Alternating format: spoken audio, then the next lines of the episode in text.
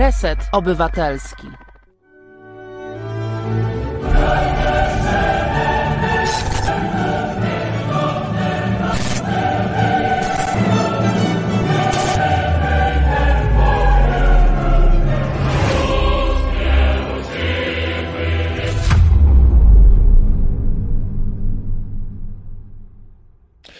Dobry wieczór Państwu. Marcin Celiński i program Bez Wyjścia. Jak Państwo mogą e, zauważyć, ten podpis, który pode mną się pojawił, Marcin Celiński, Radosław Gruca, nie jest na razie e, zbyt prawdziwy, bo Radosława Grucy nie ma, e, ale będzie. Radosław Gruca się spóźni, proszę Państwa, biegnie gdzieś tam e, z dużym e, wysiłkiem, żeby dobiec do miejsca, gdzie będzie miał internet i e, kamerę. Dlaczego się spóźni? No wiecie Państwo, słyszeliście na pewno o takich ludziach, którzy mieli do szkoły podgórkę to Radosław Gruca ma dzisiaj e, do naszego programu pod wiatr i gdzieś tam z tym e, wiatrem walczy. E, wiatr mu wieje w oczy, a on zmierza do naszego programu. No, ale zakładam, że da radę, bo to dzielny człowiek jest Radosław Gruca, więc myślę, że z wiatrem e, sobie poradzi. E, program nasz realizuje Asiator, a producentem programu jest Małpiak von Małpol. Bardzo dziękujemy za wsparcie bardzo jesteśmy wdzięczni. Dziękujemy producentowi i wszystkim Państwu dziękujemy za to, że jesteście i E, wspieracie. E, Waldemar pyta, nie łatwiej przyjść do studia. No właśnie Radek zmierza do e, resetu, do studia, ale ma podwiatr. To nie zmienia postaci rzeczy, proszę Państwa, że wiatr wieje i żartów nie ma. Proszę Państwa, dzisiejszy program oczywiście będzie zdominowany przez e, sprawę wczorajszego wyroku Trybunału Sprawiedliwości Unii Europejskiej, wyroku przewidywalnego, e, który wiąże wypłatę środków unijnych e, z praworządnością. To jest coś, co E, co jest, to jest coś, co, mm, e, proszę Państwa, w zasadzie po wypowiedzi grudniowej rzecznika mm, CUE mm, no można było, e, można było przewidzieć, było prawie pewne. Niemniej wzbudziło wielką falę komentarzy, no i oczywiście wielką falę niezadowolenia związanego z tym wyrokiem. Niezadowolenie, proszę Państwa, okazał był sam Jarosław e, Kaczyński, ale o tym za chwilę. E, oczywiście będą polexit newsy, będzie polexitowiec tygodnia, będą także e, goście.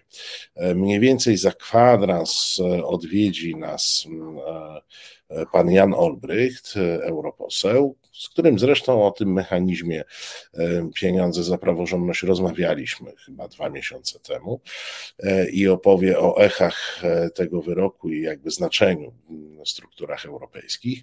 Po 20 odwiedzi nas dr Bogna Baczyńska i porozmawiamy z nią na temat wewnątrz polskich konsekwencji takiego wyroku z punktu widzenia naszego prawa e, konstytucyjnego. No a wracając do hu, hu, hu najważniejszych, e, czyli pan prezes Kaczyński skomentował był e, wczoraj w radiu publicznym wyrok mm, i powiedział mniej więcej tak. Mamy do czynienia z napięciem między naszym oczekiwaniem dalszego wsparcia ze strony Unii. Bardzo szybko zbliżamy się do momentu, gdy będziemy płatnikiem netto. Swoją drogą tu pan Kaczyński był złośliwy, ponieważ pół jego partii twierdzi, że my dokładamy do Unii Europejskiej, a pan Kaczyński e, dosyć uczciwie zauważa, że być może kiedyś będziemy dokładać, ale na razie nie jesteśmy płatnikiem netto. Z drugiej strony jest próba wykorzystania tej sytuacji wobec państw odstających od Zachodu, żeby je postawić wobec wyboru, który jest sprzeczny z traktatami. Ale pan prezes jest optymistą co do wyroku ostatecznego i to ten wynik będzie mm, historyczny. Szkoda, że pan prezes nie rozwinął myśli, co to znaczy, że te państwa odstają od e, Zachodu, bo są takie państwa jak Białoruś czy Rosja, które bardzo odstają od e, Zachodu, e, takie jak Chiny, które bardzo, bardzo odstają od Zachodu, no i takie jak Polska, które chyba coraz bardziej odstają od Zachodu w takim stopniu, zbliżającym nas do, e, do Rosji. I no, oczywiście z tego, co, co pamiętam, to pan Jachowicz prowadził e, ten, tę rozmowę, więc to był wywiad klasyczny na klęczkach przed prezesem, bo e, nie przyszło mu do głowy zapytać, dopytać pana prezesa, co to znaczy, że odstajemy od Zachodu i czy to dobrze, że my odstajemy od Zachodu, bo, bo może to nie jest, e, nie jest dobrze. Mm, e, pan prezes skwitował także, że mamy do czynienia z nadużyciem i oszustwem ze strony władz unijnych. Dzieje Unii są bardzo skomplikowane, e, no ale pan prezes pocieszył nas, że generalnie rzecz biorąc, nasza obecność w Unii jest rzeczą bardzo potrzebną dla przyszłości Polski i dla przyszłości Unii. Nie uzasadniał tych e, tez.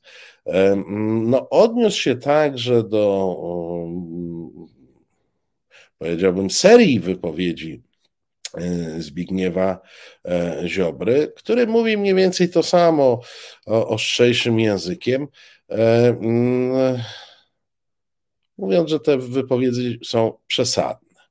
No to żeby zobaczyć, jakie te wypowiedzi mm, e, e, przesadne e, są, no to zajrzyjmy, co nam pan Ziobro na ten temat powiedział. Pan Ziobro wystąpił na przykład w graffiti w Polsat News i podzielił się swoimi przemyśleniami. Tutaj nie chodzi o sądy. Chodzi o integrowanie Unii Europejskiej we wszystkie procesy, które im się, e, które się im nie, pod, e, e, nie podobają i chcą nas zmusić do takich decyzji, które według urzędników w Brukseli są właściwe. właściwe. Chodzi o to, żeby wyciągnąć wnioski, nie popełniać tych samych błędów w przyszłości jeżeli będziemy mówić, że wszystko jest ok, to będą zapadać kolejne takie decyzje, jak ten wyrok TSUE. Jeśli tak będzie, to my nie będziemy widzieli miejsca dla siebie w tym rządzie. No i to jest ten kontynuacja tego psztyczka w stronę mm, Mateusza Morawieckiego, który popełnił strategiczny błąd. Pan Ziobro mówi, że musimy bronić tego, co jest dla nas najważniejsze, interesu Polski i Polaków. Oczywiście prowadzący nie zadał mu pytania, a to w zasadzie nie bronicie. Dlaczego nie bronicie interesu Polski i e, Polaków? E, ja się pytam, pan Ziobro się pyta, gdzie są pieniądze z funduszu odbudowy, na które czekamy już wiele miesięcy, mimo że powinniśmy je dostać? Nie ma ich dlatego, bo zgodzono się na tego rodzaju, e, e, rozwiązania prawne, e, które jest teraz wykorzystywane w bezprawny sposób jako element szantażu wobec Polski. Czy Państwo coś z tego zrozumieli? Zdecydowano na takie, ja jeszcze raz powtórzę, bo to, to mnie zafrapowało. Mm, zgodzono się na tego rodzaju rozwiązanie prawne, które jest teraz wykorzystywane w bezprawny sposób. No to albo jest jakieś rozwiązanie prawne, albo mamy do czynienia e, z jakimś e, bezprawiem. Ja proszę Państwa o pomoc, bo ja, prawdę mówiąc, e, tej światłej, światłej myśli pana ministra sprawiedliwości jakoś nie umiem sobie, jakoś nie umiem sobie przetłumaczyć na język, na język polski. Pan Ziobro mówi tak, że oni wyczuwają naszą słabość. Wiedzą, że będziemy się cofać mm, i nie skorzystamy z naszych silnych atutów polegających na możliwości wetowania decyzji, które mogłyby im zaszkodzić.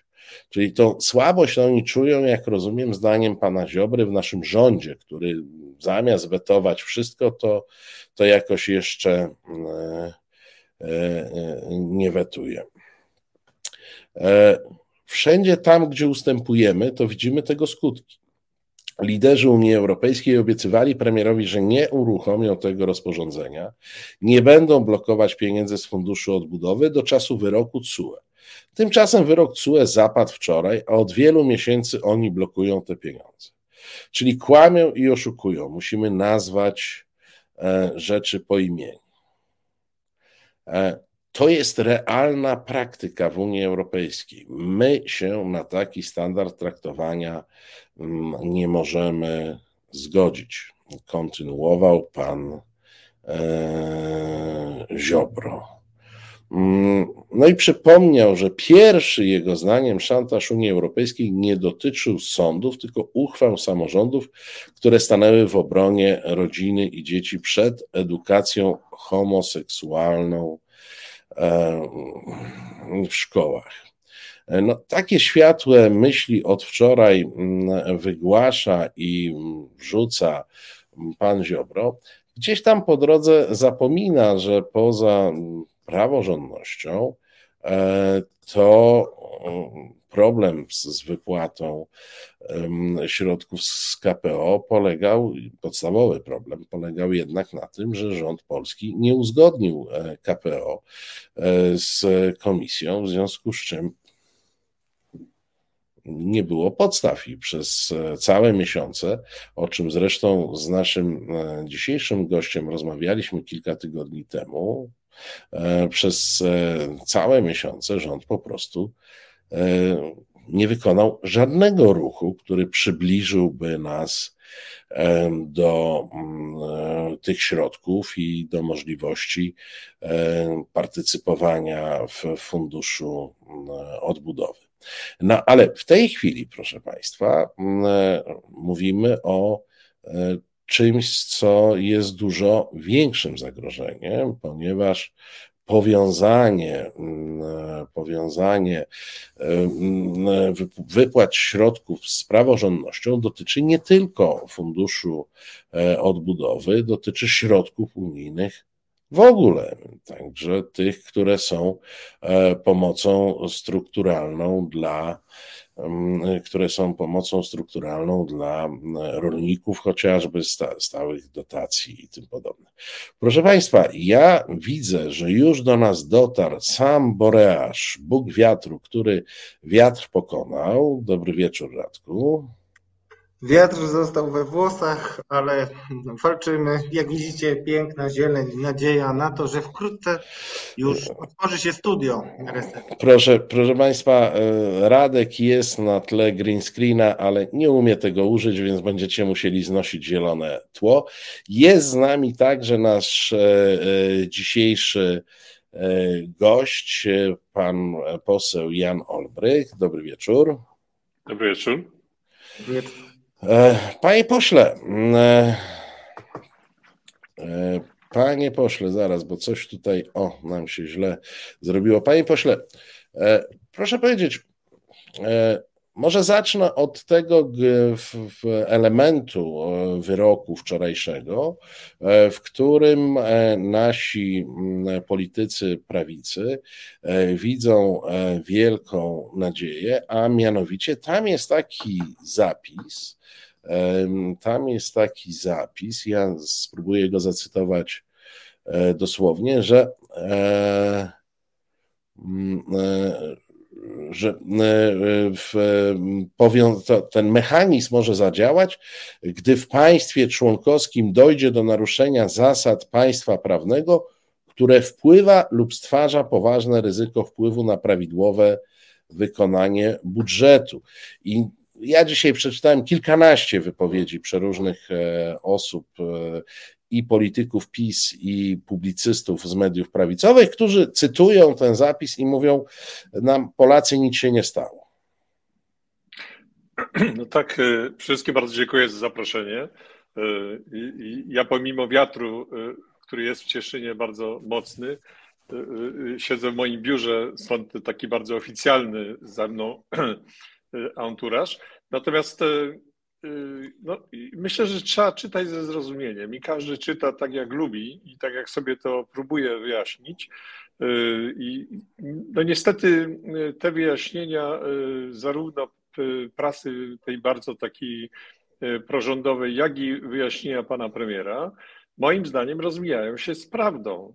Ja chciałbym tylko przypomnieć, że wtedy, kiedy ważyły się losy tego rozporządzenia, bo pamiętajmy, że to jest nie jakiś mechanizm, to jest po prostu rozporządzenie, które wchodzi w sposób bezpośredni do prawodawstwa y, również krajowego. To, to jest rozporządzenie, w którym y, y, czytamy, że nie chodzi o walkę z przypadkami korupcji, defraudacji i tak dalej, bo w, takim, w takiej sytuacji już przecież są mechanizmy, które pozwalają z tym walczyć, bo to jest kwestia zgłoszenia do OLAF-u, to jest kwestia zgłoszenia do prokuratury, to jest już dzisiaj istniejący mechanizm w funduszach strukturalnych, że jeżeli stwierdza się naruszenie zasad, to można pieniądze mm, po prostu wstrzymać do wyjaśnienia.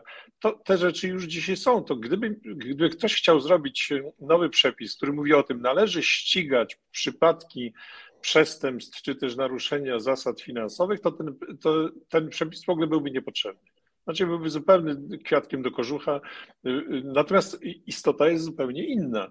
Ja przypominam sobie, kiedy mm, toczyły się wielkie walki, czy to zatwierdzić, czy nie, a ja wtedy byłem, y, siedziałem przy stole negocjacyjnym budżetu, to wtedy rządowi polskiemu udało się namówić negocjatorów niemieckich, y, y, o dziwo, żeby oni przyszli do parlamentu i powiedzieli, że tak naprawdę nie chodzi o o ryzyka, tylko chodzi o przypadki y, defraudacji czy też korupcji. No parlament na to odpowiedział nie, nie, zaraz, zaraz, to przecież w ogóle nie o to chodzi.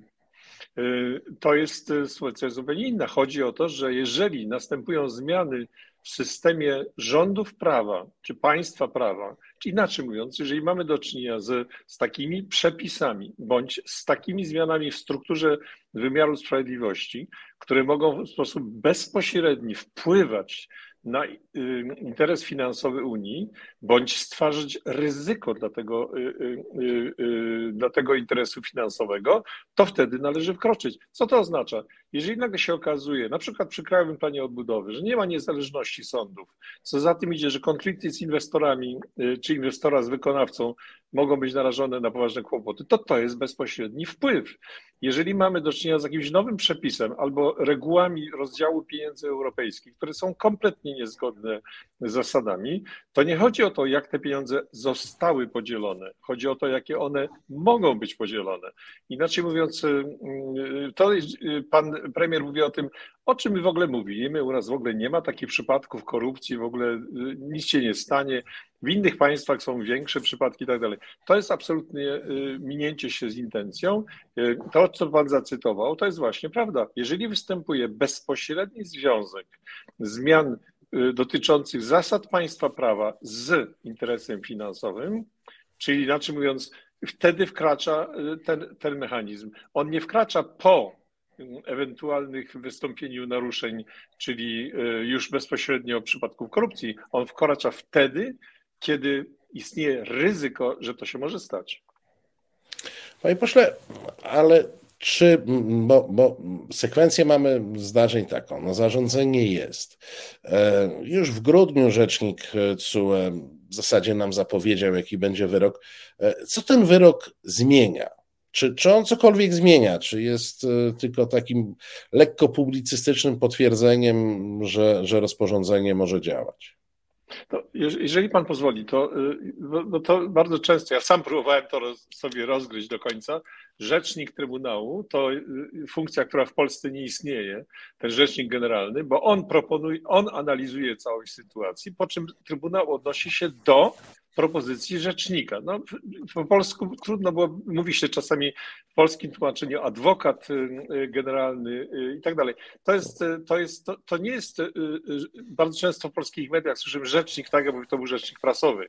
Znaczy ktoś sobie tam... No nie, nie, nie, nie, to jasne. Nie, nie, proszę zobaczyć, to są rzeczy oczywiste, ale ja myślę, że warto to przypomnieć. Ale warto powiedzieć, rzecznik, jasne. Rzecznik y, przeanalizował dokumenty. Pytanie pana dotyczy, czy to coś zmienia. To radykalnie zmienia w ogóle całą sytuację w Unii Europejskiej. Radykalnie. Dlaczego? Ponieważ e, tak naprawdę y, y, Trybunał orzekł, że można wyprowadzić z traktatów europejskich taki wniosek, że można wprowadzić mechanizmy, takie, które będą zabezpieczały interesy Unii i które to mechanizmy mogą doprowadzić do określonych działań o charakterze finansowym. To jest rzeczywiście bardzo zasadnicza, y, zasadnicza y, zmiana. Do tej pory tego nie było. Y, zresztą w ogóle takiego mechanizmu nie było, nikt na to wcześniej nie wpadał. Natomiast dzisiaj mówi się o tym, że ten, to rozporządzenie otwiera zupełnie inny typ funkcjonowania y, w Unii Europejskiej. Y, y, niektórzy mówią o rozwinięciu takiego całego systemu nowego typu warunkowości. Ja się nie dziwię, że pan minister Ziobro nie jest zachwycony, bo tak naprawdę to, to jest zmiana zachodząca w Unii. Także ja bym powiedział, że to nie chodzi tylko o sam fakt wyciągania konsekwencji finansowych przy naruszeniu, ale to chodzi o zmianę w ogóle sposobu podejścia do do, y, y, czy też stwarzania drogą przepisów prawnych warunków, które będą wpływały na y, przekazywanie finansów. Panie pośle, a czy to nie jest trochę tak, że jednak my wyważamy otwarte drzwi? Wczoraj gościłem prawnika Krzysztofa Izdebskiego, specjalizującego się w zakresie no, walki o społeczeństwo obywatelskie, o transparentność, założyciela Fundacji Państwo, który mówi na antenie Resetu tak.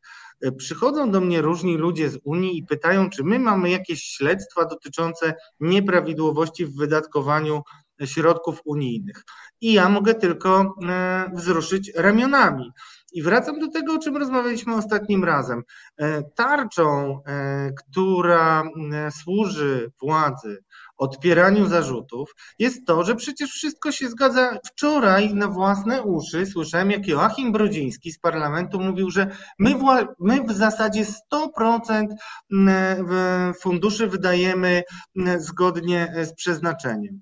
Na to Krzysztof Izdebski mówi o tym, że nie wszystko, co jest zgodne z zasadą legalizmu, jest dobre, czyli odwołujemy się do niwelowania bezpieczników. Czy to nie jest tak, że Brakuje tutaj argumentu e, tego, w jaki sposób e, władza nie panuje w ogóle nad tymi pieniędzmi e, unijnymi i poprzez na przykład upolitycznienie prokuratury, no my nie widzimy tak naprawdę, ile realnie jest korupcji, bo ona gdzieś tam utyka na najwyższych szczeblach prokuratury. Czy to nie jest y, na przykład pole do popisu mm, i pole do dyskusji o tym, żeby mm, bardziej zaangażować y, OLAF w naświetlanie ewentualnych mm, obszarów korupcji e, z pomocą pieniędzy unijnych. To jest bardzo istotna kwestia, bo ten argument powoduje, że e, no, prawica może się bronić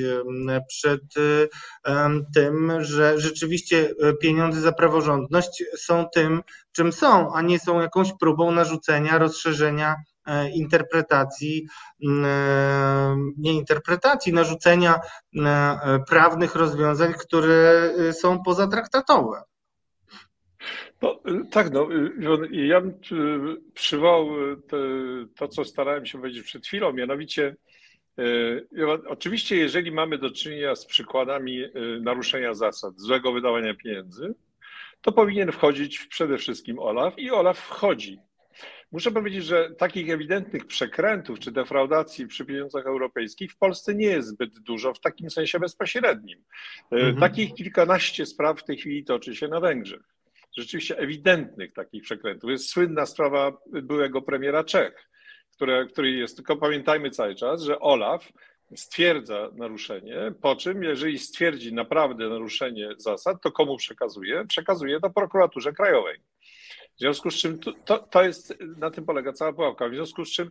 Y, to ja tylko jeszcze jedną rzecz, jak już mówimy o prokuraturze. Czy na przykład nie jest y, no, pewnego rodzaju zaniedbaniem opozycji, że nie grzmieliście wtedy, kiedy Polska była jednym z kilku raptem krajów, która nie przystąpiła do koncepcji y, prokuratury europejskiej? Powiem od razu, że y, my w parlamencie jako posłowie grzmieliśmy, mówiliśmy o tym, że to jest sytuacja bardzo zła i to kompletnie niezrozumiała, ale wie pan, ale wyjaśnijmy do końca sobie, to znaczy się to, że, y, y, to, że nie występują bardzo konkretne przykłady przekrętów, jakiejś defraudacji w Polsce, to niczego nie zmienia. Ten mechanizm jest właśnie po to wymyślony, żeby pokazać, że to właśnie zmiany w systemie sprawiedliwości mogą narażać pieniądze europejskie. Olaf, Olaf nie zajmuje się polską prokuraturą ani polskimi mhm. sądami. Olaf zajmuje się przestępstwami i, i jest instytucją śledczą. Natomiast to, ten mechanizm jest, jak jeszcze raz powtórzę, nie jest wymyślony po to, żeby wzmocnić instytucje śledcze. Nie, on jest mechanizmem pokazującym brak zasad, brak funkcjonowania właściwego instytucji, takich jak prokuratura, jak sądy, może doprowadzić do sytuacji, w której pieniądze są, będą wydawane w sposób nieprawidłowy.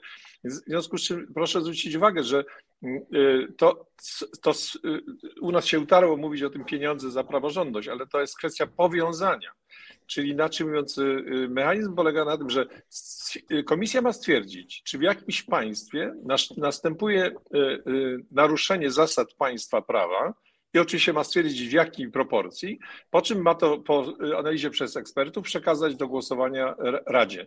Komisja nie zajmuje się konkretnymi przypadkami y, y, y, defraudacji i tak dalej, tylko będzie się zastanawiała, skąd się to bierze. Znaczy, skąd się bierze sytuacja? Znaczy, my jesteśmy w sytuacji, w której jesteśmy coraz bardziej świadkami korupcji politycznej. W związku z czym korupcja polityczna, która wynika ze złego funkcjonowania y, określonych zasad. Y, y, no, klasyczny przykład rozdawania pieniędzy w samorządom tylko swoim. Prawda? W związku z czym to, to, nie, to nie badamy tego, kto to dostał, że tylko swoi, tylko badamy, co się dzieje, no, czy, system jest źle ustawiony, czy w gruncie rzeczy jesteśmy świadkami takiego ustawienia politycznego całego systemu, który powoduje, że pieniądze są wydawane w sposób nieprawidłowy, pieniądze europejskie. Więc dlatego też nie negując konieczności śledztwa, ścigania, karania za określone rzeczy, to to rozporządzenie ma inną funkcję. On, ono ma zwrócić uwagę na przy, y, naruszenie zasad państwa prawa. Y, w związku ja bym zwrócił uwagę na jeszcze kilka elementów, jeżeli można, z tego komunikatu, który się pojawił. Po pierwsze, to jest to, że Polska i Węgry przecież wystąpiły przeciwko nie tylko Komisji Europejskiej, Radzie Europejskiej, ale całemu zestawowi państw. Przecież to, jak się słuchało tego wyroku, y, czy tego, tego ostatecznego, y, y, ostatecznej decyzji Trybunału, to było bardzo wyraźne. Polska i Węgry, a z drugiej strony parlament, rada, wspierane przez i cały zestaw bardzo poważnych rządów, które stanęły po drugiej stronie, przeciwko polskiemu rządowi. Druga sprawa, która tam się pojawiła, przypomnienie, że wartości europejskie to jest nie to, co, co rząd zadeklaruje przed wejściem do Unii. Tylko wartości europejskie to jest to, co będzie również przestrzegane po wejściu do Unii. To jest też bardzo istotny, bardzo istotny element, który tam się pojawia. W związku z czym y, również tam się y, mówi o, o tym, że rząd polski i węgierski wy, wykorzystały opinię prawną, która była wewnętrzną opinią prawną Trybunału i która została, w wyniku tej opinii został przepis w ogóle zmieniony. Także y, to powołanie się na to jest y, nieuzasadnione. Także jest tam kilka elementów bardzo istotnych. To samo dotyczące tego, że Polska i Węgry powiedziały, że właściwie nie wiadomo, co to jest praworządność. To, to, to, taki jest zarzut, że o czym my w ogóle mówimy, kiedy nie ma takich rzeczy w traktatach i tak dalej. W związku z czym ten komunikat bardzo wyraźnie mówi, oczywiście, że wiadomo o co chodzi. Wiadomo o co chodzi, wiadomo na czym to wszystko polega. W związku z czym y, w jaki sposób państwa to zinterpretują sobie szczegółowo, należy do poszczególnych państw. Natomiast co do zasad, wszyscy sobie zdają z tego sprawę. Więc jeszcze raz zwrócę uwagę, nacisk jest położony na kwestię praworządności, a nie na kwestię tylko ścigania przestępstw o charakterze finansowym. To w takim razie chciałem jeszcze mm, dopytać, na ile mm, sytuacja, która jest e, no, najbardziej namacalna, czyli to oczekiwanie na pieniądze e, z KPO, znaczy zapisane w KPO, e, podlegają negocjacjom politycznym. Dlaczego o to pytam i dokładnie powiem, co mam na myśli. Pojawiły się dwa projekty, tylko projekty, ale zmieniające jednak zapisy o Izbie Dyscyplinarnej. Odchodząc już od ich meritum, co do e, wspólnego mianownika krytyków, e, możemy powiedzieć tak. Wszyscy mówią, że żaden z tych projektów nie usuwa największego problemu, czyli mianowania sędziów przez neo-KRS.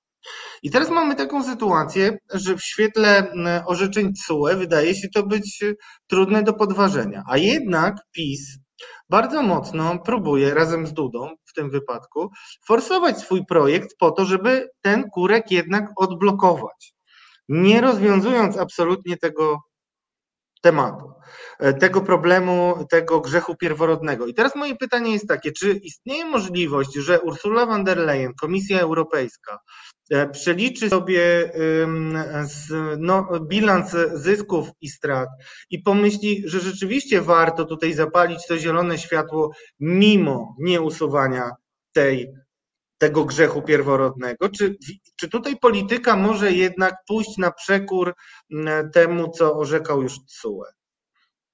No, przede wszystkim jest kilka ekip, które tam się y, w tej sprawie są zaangażowane. Ja rozumiem, że prezydent e, próbuje wykonać jakiś ruch, który, e, który może by trochę ograć znaczy Komisję Europejską, to znaczy coś zrobić takiego, co wyglądałoby na podstęp, ale tak naprawdę zastępowałoby jedną rzecz inną, ale dokładnie taką samą.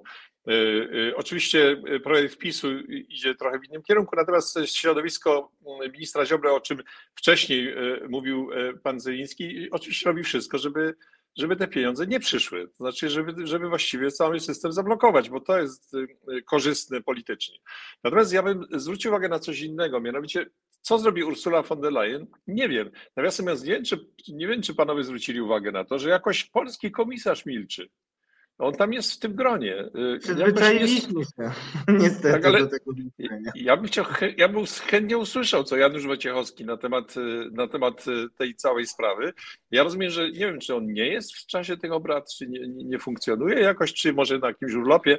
No ale, razie... ale panie pośle, to, to nie jest tak, że Janusz Wojciechowski jest najcichszym komisarzem polskim od czasu, kiedy weszliśmy do Unii Europejskiej? Ja, pan, y, ja znam, y, znam pana y, komisarza Wojciechowskiego. Może to jest kwestia skromności. Natomiast. Przesadnej skromności. Natomiast ja myślę, że on nieprzypadkowo milczy nieprzypadkowo milczy, bo co mam powiedzieć? No przecież jest, jest uczestnikiem rozmów na ten temat i doskonale wie o co chodzi. W związku z co będzie mówił? No myślę, że może nie jest specjalnie zainteresowany, żeby publicznie y, y, jako członek tego kolegium całkowicie kłamać. Natomiast y, ja bym odpowiedział na, na wcześniejsze pytanie. To, co zrobi Ursula von der Leyen i cała komisja, to jest kwestia jedna, ale, ale proszę zwrócić uwagę, że, że komisja będzie się starała trzymać litery prawa ponieważ rzuciła swój autorytet na, na szale. Znaczy, komisja wyraźnie powiedziała, że nie, nie, nie odpuści, prawda? W związku z czym, jeżeli nie będzie spełnionych takich rzeczy. I komisja potem. To tylko chciałem powiedzieć, co komisja powiedziała, to znaczy to, co jest cytowane między innymi przez urzędników prezydenta, bo bardzo wyraźnie i wręcz bym powiedział numeratywnie wylicza się likwidacja izby, przywrócenie sędziów I trzecia rzecz, e, to co oni powtarzają najczęściej, no to, że musi być projekt złożony, tak? Projekt złożony. Tak powtarza to bardzo inteligentny i być może e, mocny polityczny mm, no, zawodnik w drużynie Dudy. Nie ma tam, jeśli chodzi o komisję, tego warunku, który jest poniekąd sformułowany przez Unię poprzez CUE, ale nie padł z ust van der Leyen, czy e, komisarz e, na przykład Jurowej, czy też e, innych komisarzy. I tego się trzyma prezydent. Czy to jest sposób na to, żeby ten problem jednak jakoś przyklepać, bo ja mogę rzucać przykładami wypowiedzi zarówno ludzi prezydenta, jak i premiera Morawieckiego, które bardzo wyraźnie także na potrzeby wewnętrzne, gdzie dużo mogliśmy o tym mówić, nie o tym jest program, ale walka o rząd dusz sędziów Neo jest tutaj wyraźna, ale ten sojusz Morawiecki-Duda wyraźnie chce forsować takie rozwiązanie w myśl zasady ze strony komisji nie padło oczekiwanie e, no, rozwiązania grzechu pierworodnego, rozwiązania problemu neokRF. To proszę zwrócić uwagę, że y, jeżeli dokładnie popatrzymy, dlaczego, dlaczego akurat komisja y, y, się tego złapała? To jest pierwsza sprawa. Po pierwsze, Polska przedłożyła swój pierwszy projekt Krajowego Planu Odbudowy, słaby, trzeba było zatrudnić specjalistów, żeby go poprawić. Ta, ta wersja jest podobno poprawiona, nikt jej nie widział, a, ale słyszałem, że jest poprawiona. I y, po, poszczególne elementy dotyczące tam ochrony środowiska są spełnione, podobno. Natomiast brakuje jednego elementu. Mianowicie brakuje elementu i to, to, to tłumaczy całe dalsze działanie. Mianowicie bardzo wyraźnie jest tam sformułowany zapis taki, że y, Krajowy Plan Odbudowy musi brać pod uwagę zapisy semestru europejskiego, czyli wskazówek y, y, budowanych dla każdego kraju z roku 19 i 20. Co oczywiście teraz jest, pojawia się problem, które te wskazówki, bo tych wskazówek jest dosyć dużo y, i te wskazówki są zresztą akceptowane przez polski rząd. Znaczy komisja je proponuje, rząd je również akceptuje. I w, te, w tym momencie komisja miała do dyspozycji oczywiście różnego typu wskazówki, które tam się pojawiają, dotyczące energetyki, dotyczące y, y, funkcjonowania systemu zdrowia i tak dalej. Natomiast jest tam również bardzo wyraźna wskazówka, która mówi o tym, że żeby poprawić klimat inwestycyjny, inwestycyjny należy podjąć działania dotyczące niezależności sądów. W związku z czym i taki jest zapis z roku 2020. I teraz komisja zastanawiała się moim zdaniem nad tym, jak to zrobić i w tym momencie jest wyrok y, Trybunału i w tym momencie rząd nie realizuje ani zabezpieczeń y, proponowanych przez Trybunał, ani potem wyroku, w związku z czym komisja jakby ma potwierdzenie, że ten zapis jest zapisem kluczowym. W związku z czym co to oznacza? Komisja żąda od polskiego rządu, ja to wielokrotnie słyszałem na spotkaniach dotyczących KPO w Brukseli. Mianowicie ja jestem w grupie monitorującej i wielokrotnie słyszeliśmy. Teraz komisja mówi tak, skoro, skoro jest wskazówka dotycząca niezależności sądów, proszę nam przedstawić projekt reformy ze wszystkimi jej etapami, które będą uzasadniały, y, żeby krajowy plan został zatwierdzony. Mało tego, będą przewidywały koszty, jak z tym będą się będę wiązać. Proszę nam nie przekazywać obietnic, y, y, zapewnień, na przykład na pewno się tym zajmiemy. Prawda? Tylko proszę nam przekazać projekt poszczególnych etapów reformy dotyczących niezależności sądów. I ponieważ pan y, premier Morawiecki dosyć ostro zaatakował komisję w Parlamencie Europejskim, to wtedy właśnie Ursula von der Leyen stała i powiedziała zaraz, skoro rozmawiamy na ten temat, to przynajmniej rozpocznijcie te działania prawda? Dajcie nam w tym programie reformy, zacznijcie przynajmniej od y, likwidacji Izby Dyscyplinarnej, przywrócenia sędziów, co oczywiście sprowadzone jest często w publicystyce do tego, że jak się zlikwiduje listę Komisji y, y, Izbę Dyscyplinarną, to to już wszystko załatwia. To niczego nie załatwia, bo chodzi o to, żeby pokazać, całą reformę zmierzającą do niezależności sądów. I, I, rząd to powinien e, pokazać. I tutaj komisja nie za bardzo może się teraz wycofać, bo mówi, zaraz, zaraz, no pokażcie, no to z tego, co ja słyszałem bardzo nieoficjalnie, to oczywiście różni przedstawiciele różnych środowisk rządowych przyjeżdżali do Brukseli i pokazywali jakieś dziwne pomysły na to, jakby to zapisać. Co jeden to lepszy, ku, prze, ku zadziwieniu Komisji Europejskiej, bo co jeden to bardziej skomplikowany. W momencie, kiedy komisja mówi, zaraz, proszę nam pokazać etap pierwszy, etap drugi, etap trzeci, etap czwarty, który zmierza do niezależności sądów, co wynika z, z semestru europejskiego. Swoją drogą idzie cała procedura Trybunału. Ona idzie równolegle. Mało tego, że ona idzie równolegle, to ona potwierdza to stanowisko komisji, bo jeżeli teraz y, mamy milion euro dziennie dotyczące Izby Dyscyplinarnej, to, to w gruncie rzeczy y, ta likwidacja może zatrzymać te kary, ale nie zatrzyma pomysłu na reformę sądownictwa. Także no, to myślę, że KPO wymaga y, programu reform. Ja dam przykład, żeby nie być gołosłowny. Hiszpanie. Hiszpanie zaproponowali reformę systemu emerytalnego. I po pierwsze przedłożyli na czas KPO, dostali zaliczkę, Po czym miesiąc później przedłożyli już informację, że osiągnęli 57 kamieni milowych. Ktoś może powiedzieć, OK, no jak to się stało? Okazuje się, że oni tą reformę już rozpoczęli wcześniej i zgodnie z przepisami mogą sobie refinansować pewne rzeczy od lutego 2020. I oni już w styczniu roku 2022 pokazali, że już osiągnęli bardzo wiele z elementów tej reformy. Ale tak jak powiedziałem, to nie jest kwestia zapewnień.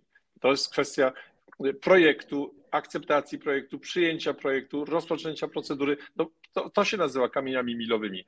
Więc to jest pytanie, co rząd polski zrobi w sprawie niezależności sądów, poczynając od Izby Dyscyplinarnej, co równolegle dotyczy kar Trybunału i równolegle za chwilę będzie dotyczyło również mechanizmu praworządności.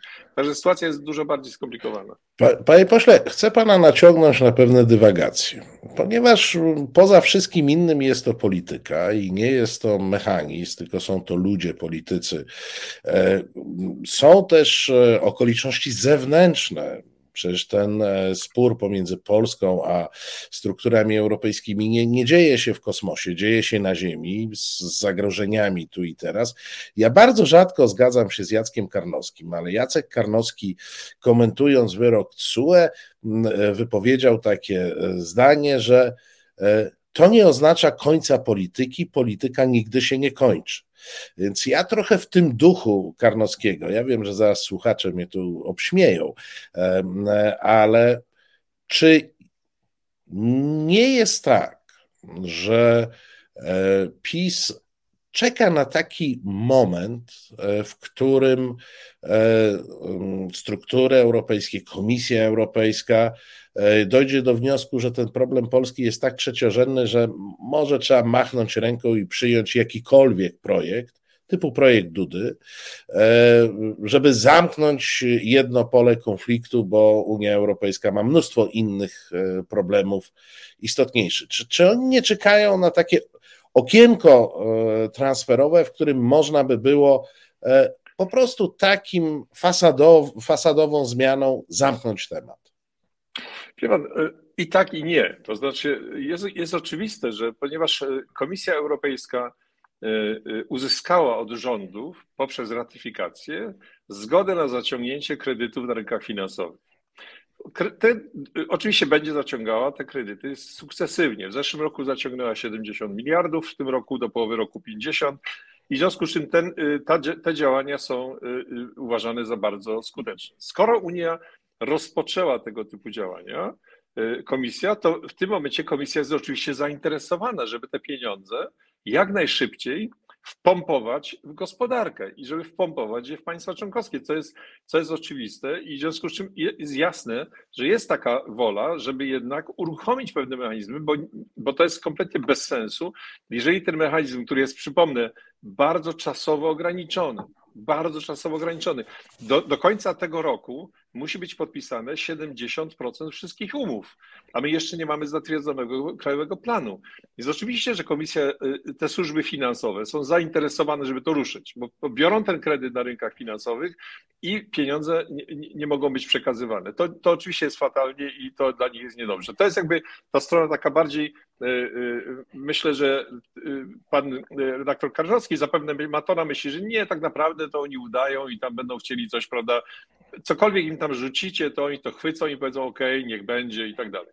Natomiast jest druga sprawa, mianowicie y, y, Polska y, i Węgry jakby postawiły zupełnie nowe wyzwania przed Unią.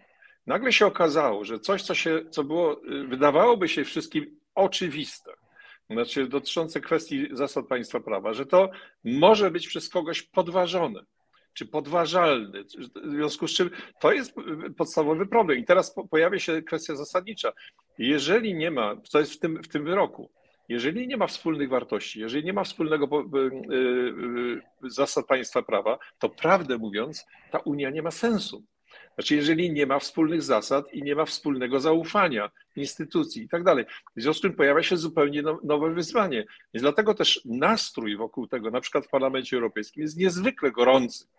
To znaczy, cała sytuacja jest uważana za jedną z kluczowych kwestii y, dotyczących w ogóle przyszłości Unii, bo okazuje się, że ta sprawa jakby podważa podstawowy Y, y, y, fundament Unii Europejskiej. Więc z jednej strony mamy to takie podejrzenie, że oni tylko czekają, żeby dać te pieniądze i nie będą się specjalnie ubierać, e, a z drugiej strony jednak proszę posłuchać tego, co mówią na przykład kandydaci przed wyborami, na przykład we Francji, co mówi Macron, który mówi o, o zasadach państwa prawa wtedy, kiedy on wygra kolejny raz, kolejny raz wybory. To są rzeczy zupełnie inne. I poza tym zewnętrzna sytuacja jest taka, że Unia sobie nie może pozwolić na takie rozchwianie, rozchwianie pod względem właśnie określonych zasad. Jeżeli się wycofa z zasad, to to będzie niebezpieczne dla, dla całej Unii. Nie dotyczy to tylko Polski i Węgier, dotyczy to właściwie wszystkich państw. Stąd też proszę zwrócić uwagę, w wyniku działań Polski pojawił się y, pomysł, żeby co roku robić raport o stanie państwa prawa we wszystkich państwach Unii. To jest nowość, tego nigdy nie było. Wszyscy uważali, że gdzie to przecież wszystko jest oczywiste. Wszyscy się rozumieją. Nie, teraz nie. Teraz będzie co roku sprawozdanie komisji i tam, gdzie występują naruszenia, to tam będzie reakcja. I ponieważ ten przepis nie jest spisany, mimo tego, co wielu ludzi mówi, pod Polskę i pod Węgry. Nie, nie, nie.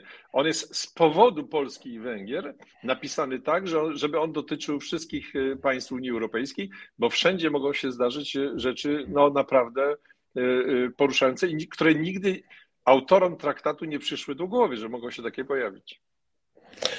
Panie pośle, miejmy nadzieję, że nie czeka tam jakieś, nie, nie czeka nas jakieś przykre zaskoczenie w tej sprawie, bo pomijając szkody dla Unii Europejskiej przy takim precedensie dosyć oczywiste, no to wielkie szkody e, byłyby także dla Polski, więc dwa interesy. Ja, mogę coś, ja mogę coś dodać, tylko jeżeli pan Proszę bardzo. Łapiąc za słowo niektórych polityków, na przykład pan Bielan mówił o tym, zastanawiamy się nad wycofaniem się z planu odbudowy, czyli i z funduszu i z budżetu.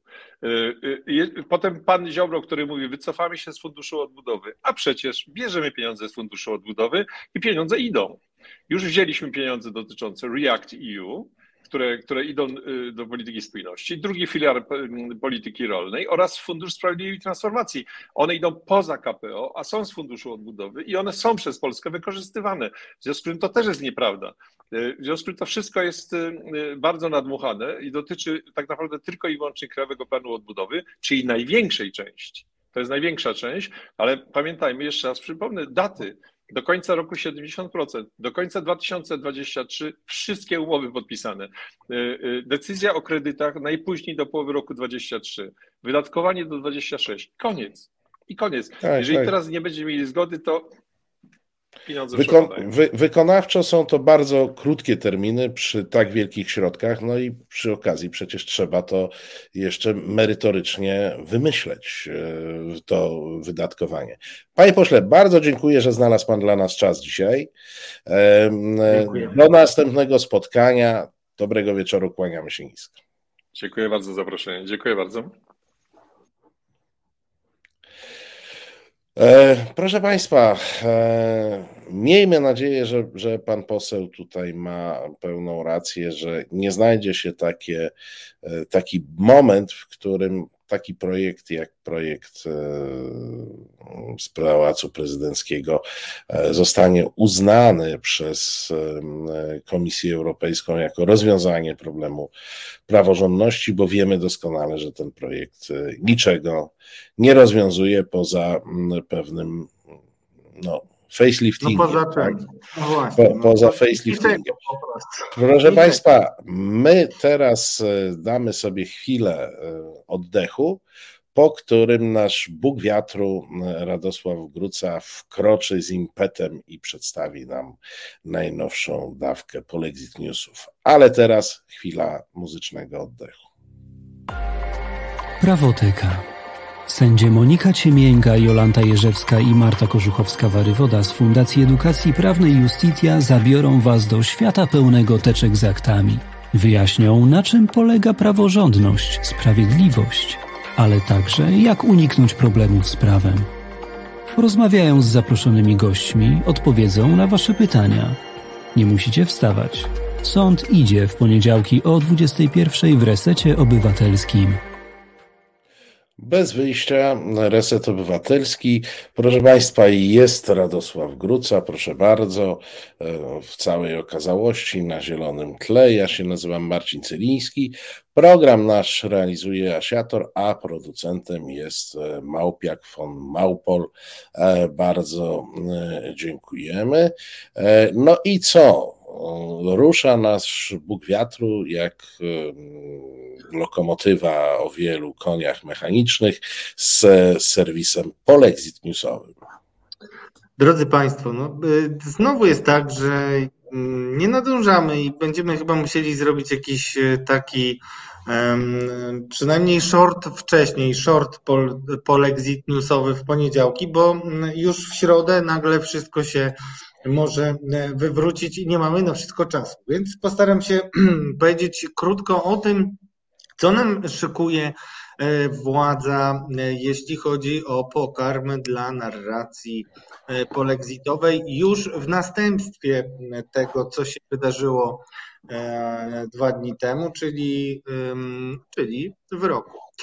Wyroku, który no, od, odrzucenie wniosku Węgier i Polski powoduje, e, że sytuacja mocno się zdynamizowała, ale już dzień wcześniej mm, na antenie TVN24 e, były minister e, spraw zagranicznych profesor Jacek Czaputowicz no, szykował trochę nas wszystkich na to, jakie może być orzeczenie co nie jest specjalnie oryginalne, ale już wcześniej zapowiadał e, to, co się dzieje, czyli mm, no, prężenie muskułów ze strony e, polskiej i to prężenie muskułów e, jako pierwszym naprężeniem może być zapowiedź, którą przyniosła Katarzyna Szymańska-Borginią, która przekazała, że polski ambasador przy Unii Europejskiej poinformował, że Polska rozważa zablokowanie wspólnej deklaracji Unia Europejska, Unia Afrykańska z powodu impasu politycznego związanego z kwestią praworządności i nierównym traktowaniem państw członkowskich. Dlaczego to jest e, tak istotne? Jest to tak istotne, dlatego że to jest pierwszy bardzo twardy i przekazany formalną drogą, czyli drogą dyplomatyczną sygnał, że y, będziemy tutaj siłą mocno obstrukcyjną. I o ile sam szczyt y, nie jest może dla Unii Europejskiej kwestią być albo nie być, E, i przyjęta deklaracja e, na temat wspólnej wizji na rok 2030 pewnie niewielu specjalnie Europejczyków mogłaby zaboleć. To jest to pierwszy wyraźny sygnał e, tego, o czym e, mowa e, była już wcześniej, czyli Polska szykuje się na weta w tych wszystkich sprawach, które dla Polski są kompletnie nieistotne, ale już dla państw na przykład basenu Morza Śródziemnego mogą być istotne. Także od słów przechodzimy do czynów, drodzy Państwo. Tak powiedział. Więc to jest pierwszy skowronek, tak? Nie, pierwsza jaskółka. Pierwsza jaskółka, jaskółka tak. Nie skowronek to słowik, wiesz, to, to tak, tak. o innych porach, a to pierwsza jaskółka. Tak, no i zaczyna się rozpędzać e, już kwestia tego, jak e, może ta praworządność być zohydzana przez, bo praworządność nie wydaje się być jakby sama w sobie jakkolwiek negatywnym e, sformułowaniem. No, nie wiem, Marcin, może ty masz jakieś bardziej filozoficzne e, podejście. No ale już w poniedziałek mogłem przeczytać e, na łamach, no to jest rzecz zdecydowanie pierwszy polexitowy tytuł, bo to oni są widać wyraźnie sfokusowani właśnie na tym temacie. Bruksela chce złamać Polskę, ale tam pieniążki są mniej ważne. Pieniążki czyli fundusze. To, to taka autoironia wobec, e, rzadko mi się zdarza pieniążki, ale ci, którzy mówią o pieniążkach jakoś wypadają dla mnie mało poważnie. Ale pieniądze, nie palety, natomiast e, te stosy monet są tylko obrazem tego, co tak naprawdę e, jest dla nas zagrażające, czyli ta tęcza gdzieś tutaj widnieje. I ta tęcza, zdaniem Tomasza Rowińskiego, który napisał bardzo karkołomny artykuł, za pomocą zasady warunkowości Komisja Europejska może chcieć wymusić na Polsce legalizację małżeństw jednopłciowych i akceptację przez nasze państwo adopcji dzieci przez takie pary.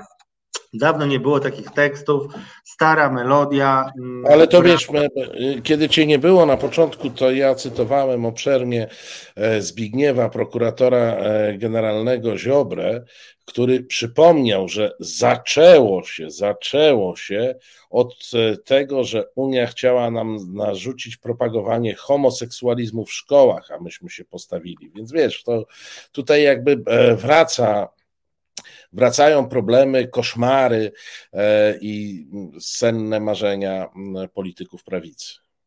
To jest wszystko bardzo takie spójne, ale widać bardzo wyraźnie już teraz, że no, Solidarna Polska, jeśli chodzi o przekaz, y, no, dystansuje Konfederację. Dystansuje, robi to inteligentniej, y, wydaje się być bardziej poważna. Ale wiesz, ja, mm, ja, ja lubię oderwać się od tych y, partyjnych y, przetasowań, mhm. bo te treści są w sumie takie same. Tam jest kwestia emocji wkładanych i formy, w jakiej się podaje. E, natomiast ja nie widzę merytorycznych różnic między PiSem, Solidarną Polską a Konfederacją, bo ich nie ma. E, po prostu nie ma merytorycznej różnicy i jest różnica w przekazie. PiS jest ostrożny e, w, i łagodniej formułuje te same myśli, natomiast e, jak sądzę, trzeba sobie powtarzać cały czas. To znaczy, jedno, co w tej całej publicystyce, w której my się z Radkiem z lubością zaczytujemy w Państwa imieniu, co jest tam prawdziwe? Prawdziwe jest to, że my naprawdę jesteśmy na wojnie kulturowej. E, I my też powinniśmy sobie zdawać z tego sprawę, że to jest wojna kulturowa. To jest wojna e, kulturowa pomiędzy e, cywilizacją Zachodu i cywilizacją Wschodu. Front przebiega przez Polskę i front przebiega pomiędzy polskim rządem, który jest e, e, i Zjednoczoną Prawicą, która, który jest ważnym, bardzo ważnym ugrupowaniem strony wschodniej, a szeroko rozumianą opozycją, która jednak skłania się ku Zachodowi. I jest to wojna kulturowa pomiędzy dwiema cywilizacjami. Nasz pech polega na tym, zresztą nie pierwszy raz w historii E, i pewnie nie ostatni, że jesteśmy, że jesteśmy na pograniczu. Że jesteśmy na, na pograniczu, e, że jesteśmy w sytuacji, w której front przebiega dokładnie przez środek Polski. Zdecydowanie tak. Widać też, że polexitowe, polexitowym paliwem może być nawet historia Pegasusa albowiem e, po pierwsze no, odbyła się dyskusja na temat Pegasusa w mm, Parlamencie Europejskim. W tej dyskusji brał udział m.in. Joachim Brudziński, który zaintonował nową nutę narracyjną, e, nową e, w samej Unii bo wrócił do no, no, nową w samym kontekście Pegasusa i ja niestety się obawiam, że to może e, zrobić wrażenie na niektórych, e, bo wrócił e, do tego, że przecież te osoby, które są inwigilowane Pegasusem, są poważnymi przestępcami i tutaj było kat, bo pani prowadząca dyskusję ucięła e, ją i e, nie udało się. Oczywiście mówię z ironią, bo widać wyraźnie, że brakuje jakichkolwiek argumentów i dyskusja Pegasusowa może być, mimo że nie wywołuje aż takich emocji w Polsce, może być istotna, bo staje się być problemem nie tylko e, polskim i może to dobrze, E, dla e, samej rozmowy na ten temat, dlatego że i Węgry, i też sytuacje z innych państw, i, i generalnie e, pozycja Izraela, który no, wypuścił z ręki bombę, nad którą chyba też do końca nie zapanował, może spowodować, że będzie to kolejnym przedmiotem śledztwa, które nie skończy się jakąś tam tylko wypowiedzią paru polityków, tylko jakimś konkretnym raportem. W związku z czym no, słyszę też E, z kulis polskiej polityki i no, z obszarów, które penetrują polskie służby, że trwa gorączkowa próba zbudowania narracji, która po pierwsze e, no, utrąci w pewien sposób wiarygodność Citizen Lab. Nie wiem, jak sobie to wyobrażają, ale po drugie e, też jest coś takiego, co określa się jednym wyrazem obcym. Ja specjalnie go nie użyję jeszcze, napiszę ci go albo Państwu gdzieś zdeponuję w sejfie. W każdym razie ma być poruszona taka narracja przygotowywana przez ludzi Mariusza Kamińskiego, która, e, która jeszcze bardziej rozmydli i tak dość zamglony obraz Pegasusa. E, I na razie tutaj chciałbym e, postawić kropkę, ale szykuje się duża kontrowersja. Ale wiesz co, Pegasus ma bardzo duży potencjał polexitowy, ponieważ e, wiemy doskonale, że w Polsce nie będzie żadnego śledztwa związanego z Pegasusem, że polskie służby, polskie, polskie organy ścigania, polski wymiar sprawiedliwości tym się w najbliższym czasie nie zajmie. Zajmuje się tym Unia Europejska, zatem każdy wniosek e, płynący z tego, jakie będą ustalenia zespołu e, Parlamentu e, Europejskiego, będzie ostrzeliwany jako kolejny atak czwartej Rzeszy na Polskę, bo w wywiadzie, który ja z kolei cytowałem na początku, w którym w polskim radio prezes Kaczyński wypowiadał się na temat wyroku TSUE, e, wypowiedział się także mm, na temat Pegasusa i nie wiem, czy jesteś ciekaw, e, jaka jest obowiązująca wersja na wczoraj, bo wczoraj. A bardzo, bardzo. Uważajcie Państwo, cała sprawa Pegasusa jest jednym wielkim wymysłem jest po prostu bajką o jakimś smoku, który tutaj biegał po Polsce, tylko takiego smoka nigdy nie było, powiedział pan prezes Kaczyński. Zatem, proszę państwa, można się rozejść. Sprawa jest wyjaśniona. To był smok, który biegał, ale go nie było. E, więc e, zdaje się, że oficjalną linią, oficjalnym przekazem mm, e, rządowym w sprawie Pegasusa będzie że to smog i że go nie ma. E, zespół e, Parlamentu Europejskiego z całą pewnością będzie miał ustalenia wskazujące na to, że ten smog i owszem biegał, i jak najbardziej e, był żywy. Zatem będzie można otworzyć kolejny front na wojnie z czwartą Rzeszą i no, bawić się dalej.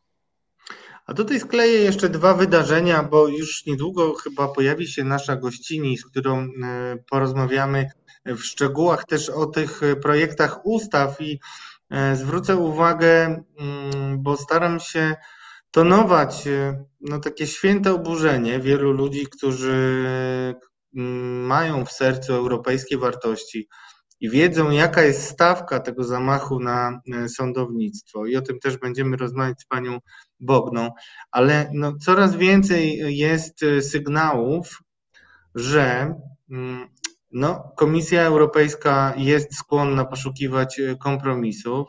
No i takim sygnałem, e, który dzisiaj przyszedł rano e, poprzez Donalda e, Tuska w TOK FM-ie, no to jednak bardzo wyraźna E, wrzutka mm, Donalda Tuska, który y, powiedział o zgłaszaniu projektu ustawy, który ma być e, też elementem w dyskusji nad tymi już ustawami, które zostały y, zgłoszone.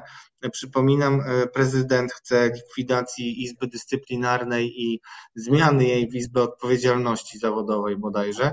E, PiS idzie jeszcze trochę w inną stronę. Teraz e, zapowiedź takiego konkretnego projektu może być no, tym sygnałem, I dlaczego ja o tym mówię w kontekście polexitu?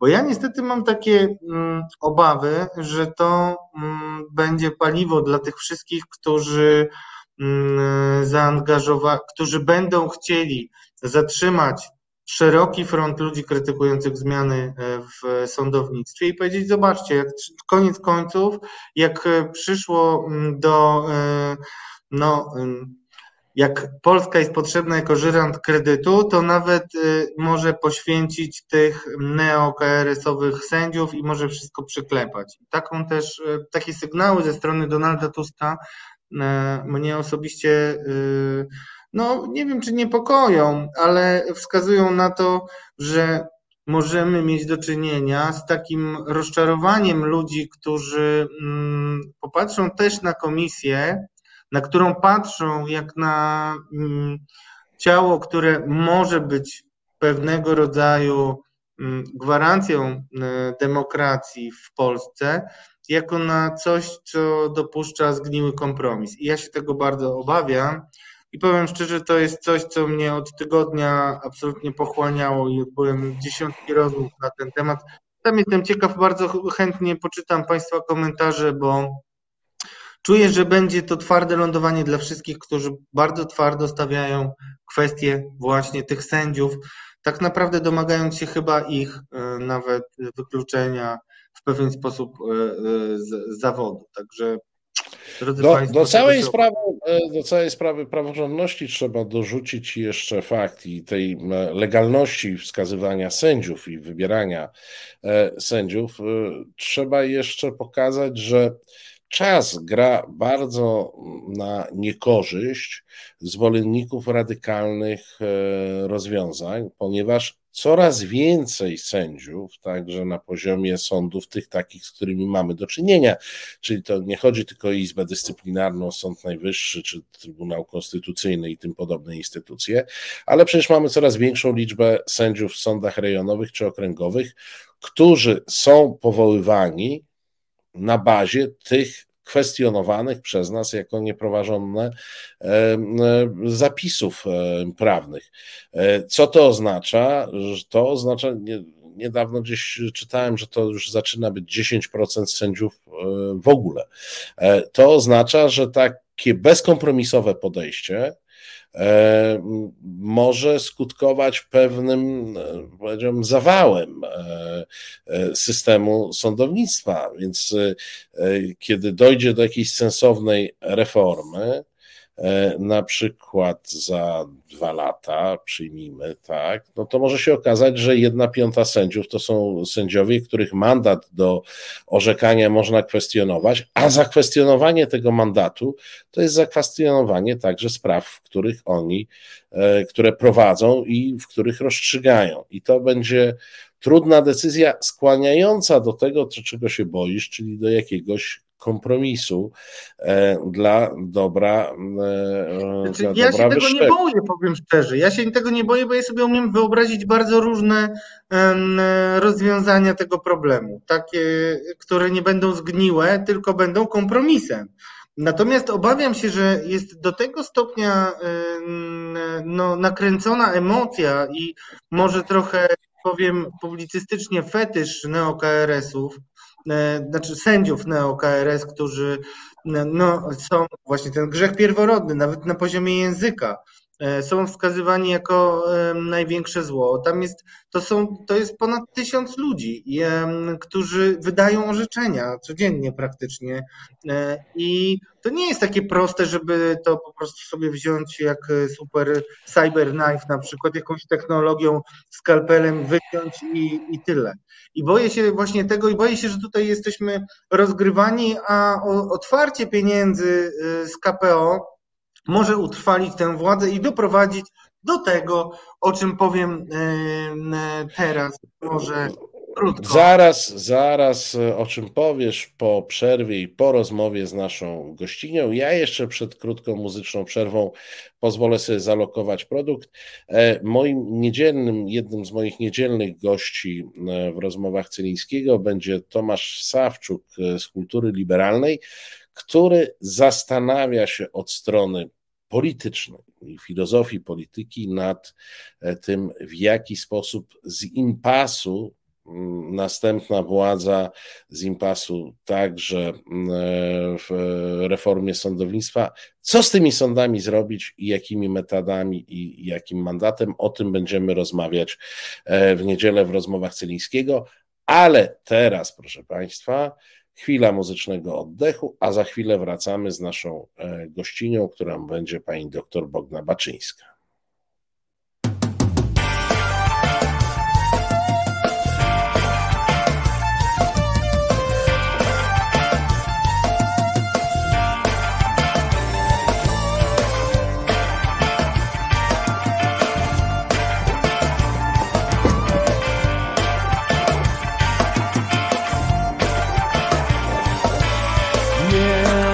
Słuchaj, co robimy z polecytowcem? Ja nie boję się, koniec blisko jest. Tak. Niebo płonie, a ty toniesz, koniec blisko jest.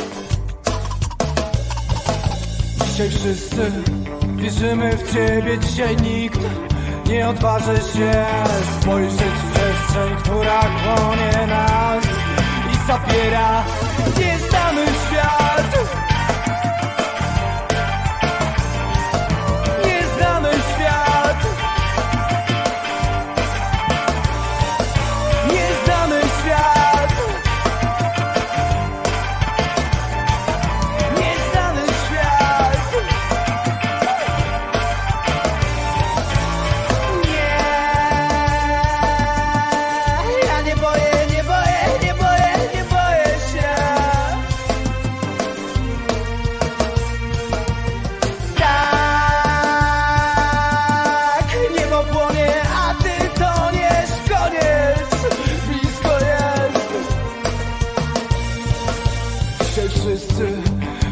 W ciebie, dzisiaj nikt nie odważy się spojrzeć w przestrzeń, która chłonie nas i zabiera nieznany świat.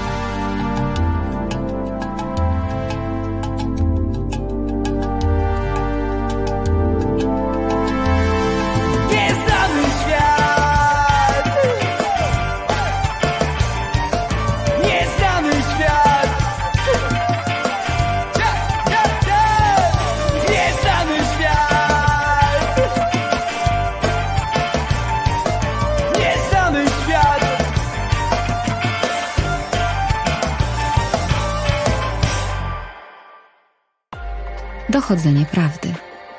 Dziennikarz śledczy Tomasz Piątek jest nieustannie na tropie. Ujawnia wszystko to, co najgłębiej ukryte. Fakty niewygodne dla władzy i kłamstwa najważniejszych osób w państwie. Jak wygląda dziennikarskie śledztwo? Jak dochodzi się do prawdy? Nie chowamy głowy w piasek. Poniedziałki o 19 w resecie obywatelskim potężna dawka niewygodnej prawdy.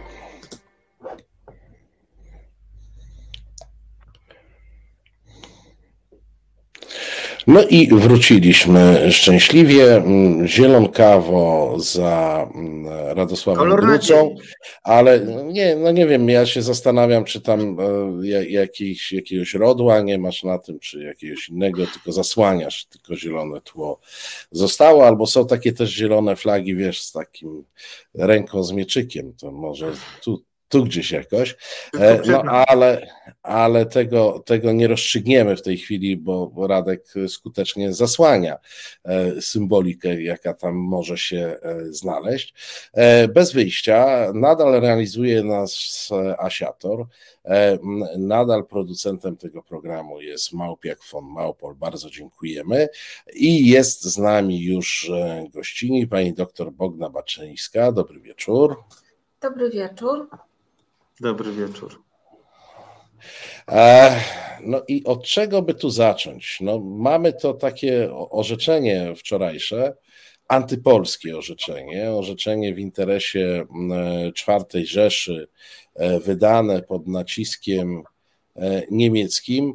Więc ja zapytam Pani jako prawnika, konstytucjonalisty, proszę powiedzieć, powinniśmy wypowiedzieć wojnę Niemcom? Niezła myśl. Kusząca. No ale ponieważ dzisiaj wojny toczy się trochę inaczej niż kiedyś, to niech to nie będzie tradycyjna wojna. Pokonajmy ich naszym intelektem, naszą jakąś swobodą intelektualną. No wnieśmy do tej Unii jakąś tak mocną myśl, tak mocny nurt zmian, że zauroczymy wszystkich. Jest pani pewna?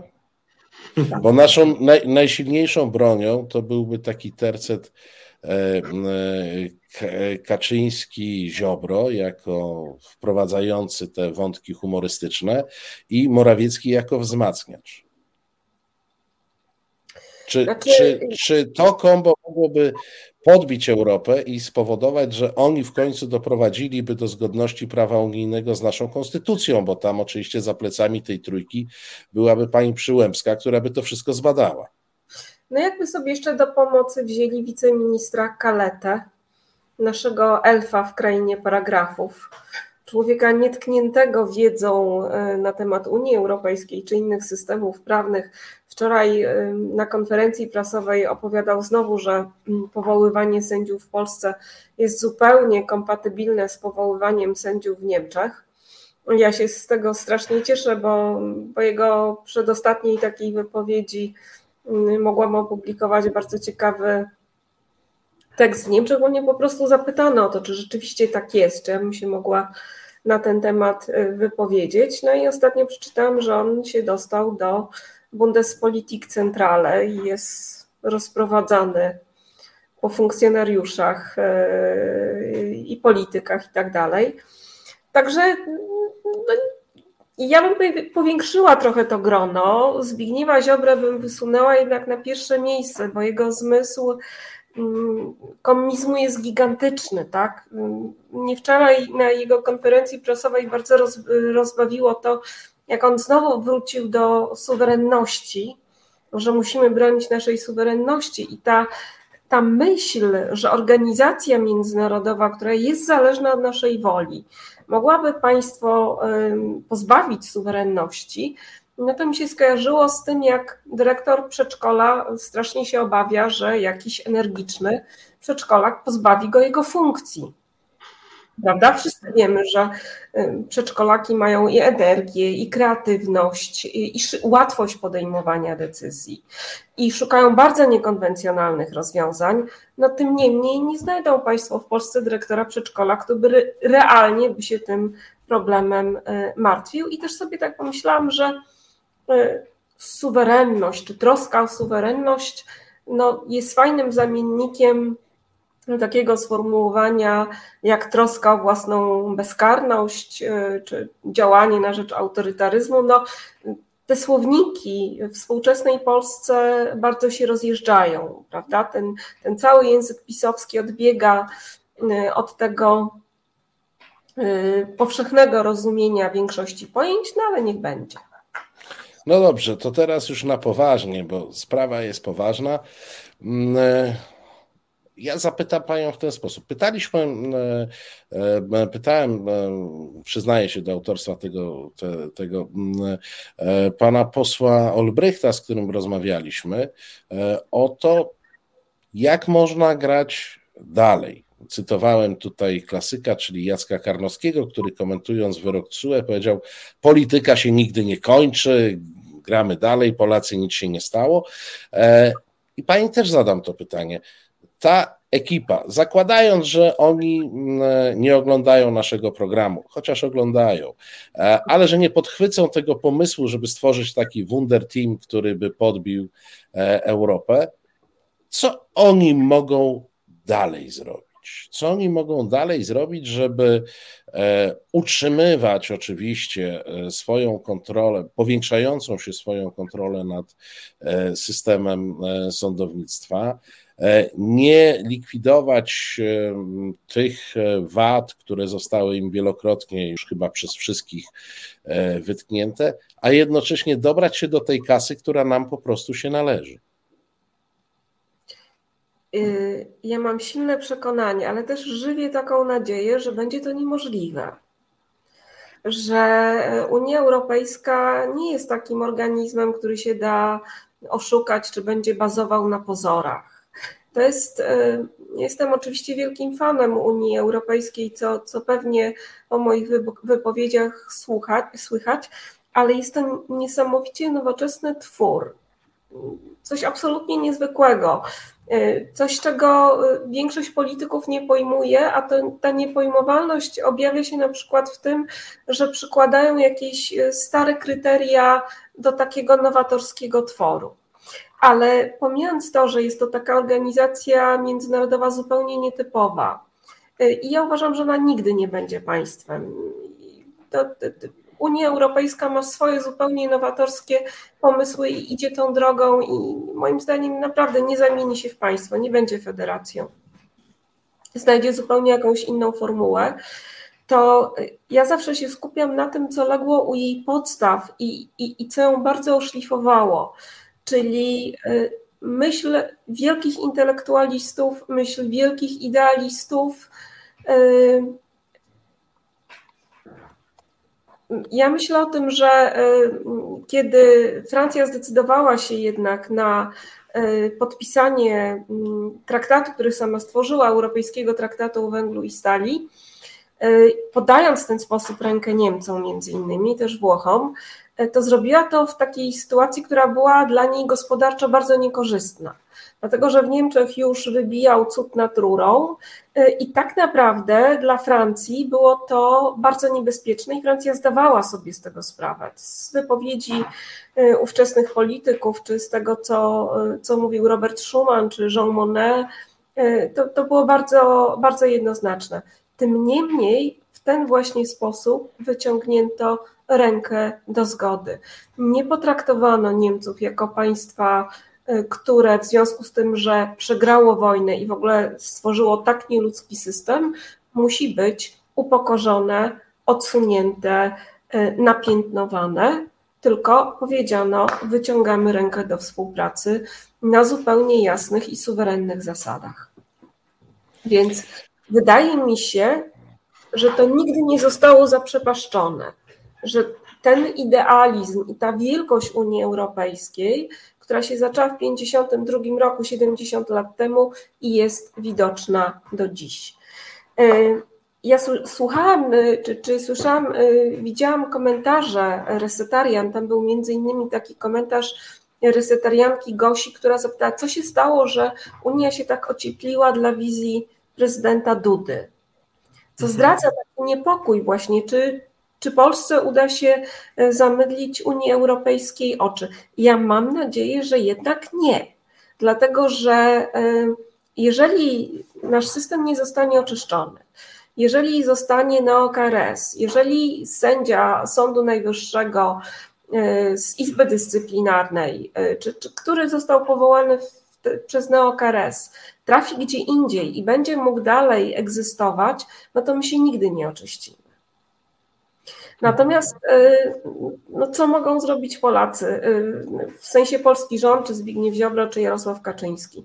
Myślę, że już sobie zdali sprawę, jak źle jest gospodarczo, jak zła jest sytuacja gospodarcza y, w Polsce i jak bardzo rozbudzone są apetyty finansowe obywateli. Nam w ostatnich latach przybyło bardzo dużo klasy średniej, to jest bardzo taki duży awans i ci, którzy ostatnio awansowali, zechcą się pogodzić z tym, że oni już nie będą klasą średnią. Więc ja uważam, że rząd PiSu jest tu między młotem i kowadłem. Ale ja zauważyłem e, dwa wątki w tej wypowiedzi.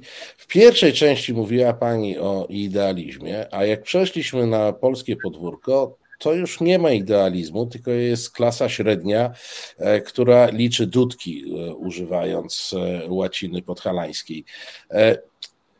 Ja czasami, ja, ja wiem, że to jest jakby pozaprawne rozważanie, ale może warto to podnieść. Czasami się zastanawiam, czy my po prostu do tej Unii e, pasujemy. E, cytowałem dzisiaj, e, przeczytałem zapis wypowiedzi Jarosława Kaczyńskiego wczorajszej, dosyć obszernej, duże, dużej rozmowy w polskim radio. I on także podnosi, że Unia nam jest potrzebna, a za chwilę mówi, no ale my tu niedługo przestaniemy być, e, przestaniemy być beneficjentem, bo zaczniemy być płatnikiem netto. E, czyli my tak naprawdę przy tej Unii zawsze rozmawiamy o pieniądzach, a zupełnie nie rozmawiamy o tej idei, zupełnie nie rozmawiamy właśnie o tym, że u zarania Unii to była Francja, która zaryzykowała. Przyjmując e, Polskę do Unii Europejskiej, też Francja ryzykowała. Tam były największe obawy związane e, z rolnictwem i, i z tym, że po, polska żywność wyprze e, francuską, która jest, która jest droższa. Może my do tego towarzystwa nie pasujemy i może ten PiS ma rację, powinniśmy się wypisać e, i, i Unia by na tym skorzystała i my byśmy się poczuli w końcu dobrze we własnym gronie. Jak pamiętają e, panowie i państwo taką wielką amerykańską powieść e, Wielki Gatsby, to ona się zaczyna od tego, że ojciec daje Nikowi taką radę i mówi: Oceniając ludzi w życiu, pamiętaj, że nie każdy miał taki start jak ty. Więc to, że polscy obywatele, że część jest bardzo mocnym społeczeństwem obywatelskim, co pokazały rządy PiSu właśnie, a część niestety jeszcze takich nawyków nie ma, to nie znaczy, że my nie zasługujemy na Unię Europejską.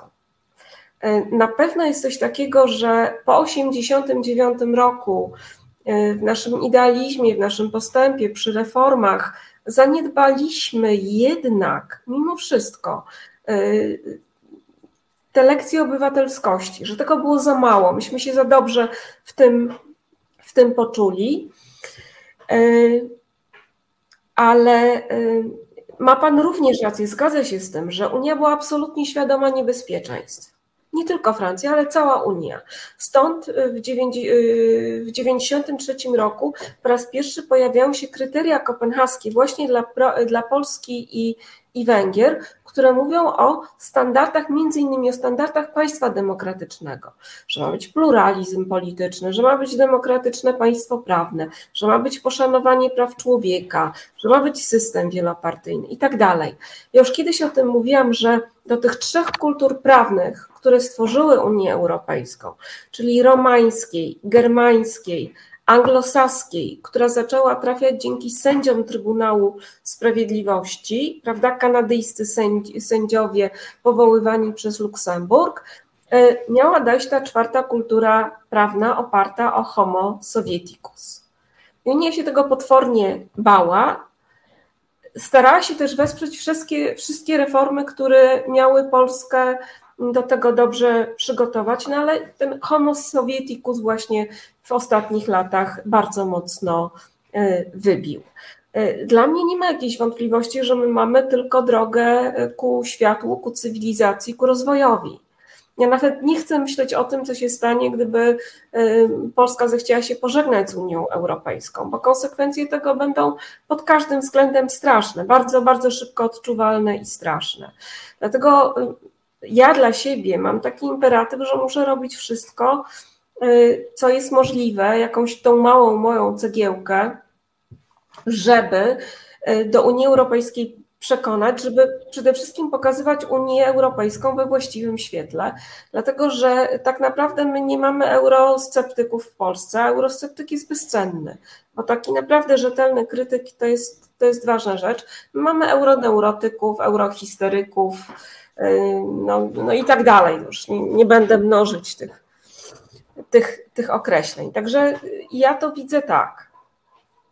Ja też aż, aż mi serce rosło, bo bym się mógł podpisać wszystkimi kończynami pod tym, co pani doktor mówiła, ale chciałem w takim razie jeszcze pójść bo, um, dalej, bo mamy problem oczywiście sędziów na OKRS i zawieźmy ten problem na chwilę na boku, ale spójrzmy na przykład na to, co stało się w ubiegłym tygodniu z sędzią Hetnarowicz, która e, była ostentacyjnie wyprowadzona z sali właśnie w związku z tym, e, że ukarano ją za to, że nie uznawała sędziego, który był neosędzią, był sędzią wybranym przez NeoKRS. Ale ja chcę powiedzieć o tym, kto był tam motorem, nawet jeżeli nie podpisywał dokumentów, czyli o nowym nominacie do Trybunału Konstytucyjnego e, Bogdanie Święczkowskim. Dlaczego mówię o nim? Dlatego, że trwa dyskusja wokół no, braku sterowności z perspektywy PiSu. To jest w ogóle jesteśmy Niestety wychodzimy y, z rzeczywistości y, tej formalnej na rzeczywistość praktyczną, jaką mamy, czyli y, z punktu widzenia prezesa jądra PiSu, to Trybunał Sterowalny to ten, który wydaje takie decyzje, jak my chcemy. I tutaj przeciwko porządkom Julii Przyłębskiej i jej garkuchni, tak jak już jak pani implementuje w mainstreamie tę metaforę e, Trybunału Julii Przyłębskiej. E, no, z perspektywy Jarosława Kaczyńskiego ona nie ma tak silnej ręki, żeby dyscyplinować sędziów, nawet którzy są życzliwi dobrej zmianie. Nie mówię o takich porządnych ludziach, którzy zaskoczyli, jak e, na przykład sędzia Pszczółkowski, którego często serdecznie pozdrawiam, bo okazuje się, że kręgosłup to naprawdę się ma albo się nie ma, niezależnie od tego, z jakim się nadaniem przychodzi. Pytanie moje jest takie, czy taki trybunał, trybunał, który już nie będzie trybunałem Julii Przyłębskiej, ona będzie tylko szeregowym sędziów, tylko sędzią, tylko będzie trybunałem e, Bogdana Święczkowskiego. No, jest, nie cementuje ostatecznie e, sytuacji e, no, bezprawia tak naprawdę, czy też prawia, pra, prawa silniejszego, tego, który jest w stanie wymusić wbrew logice czasami nawet, wbrew grawitacji orzeczenia zgodne z linią, no z linią mówiąc wprost PiSu.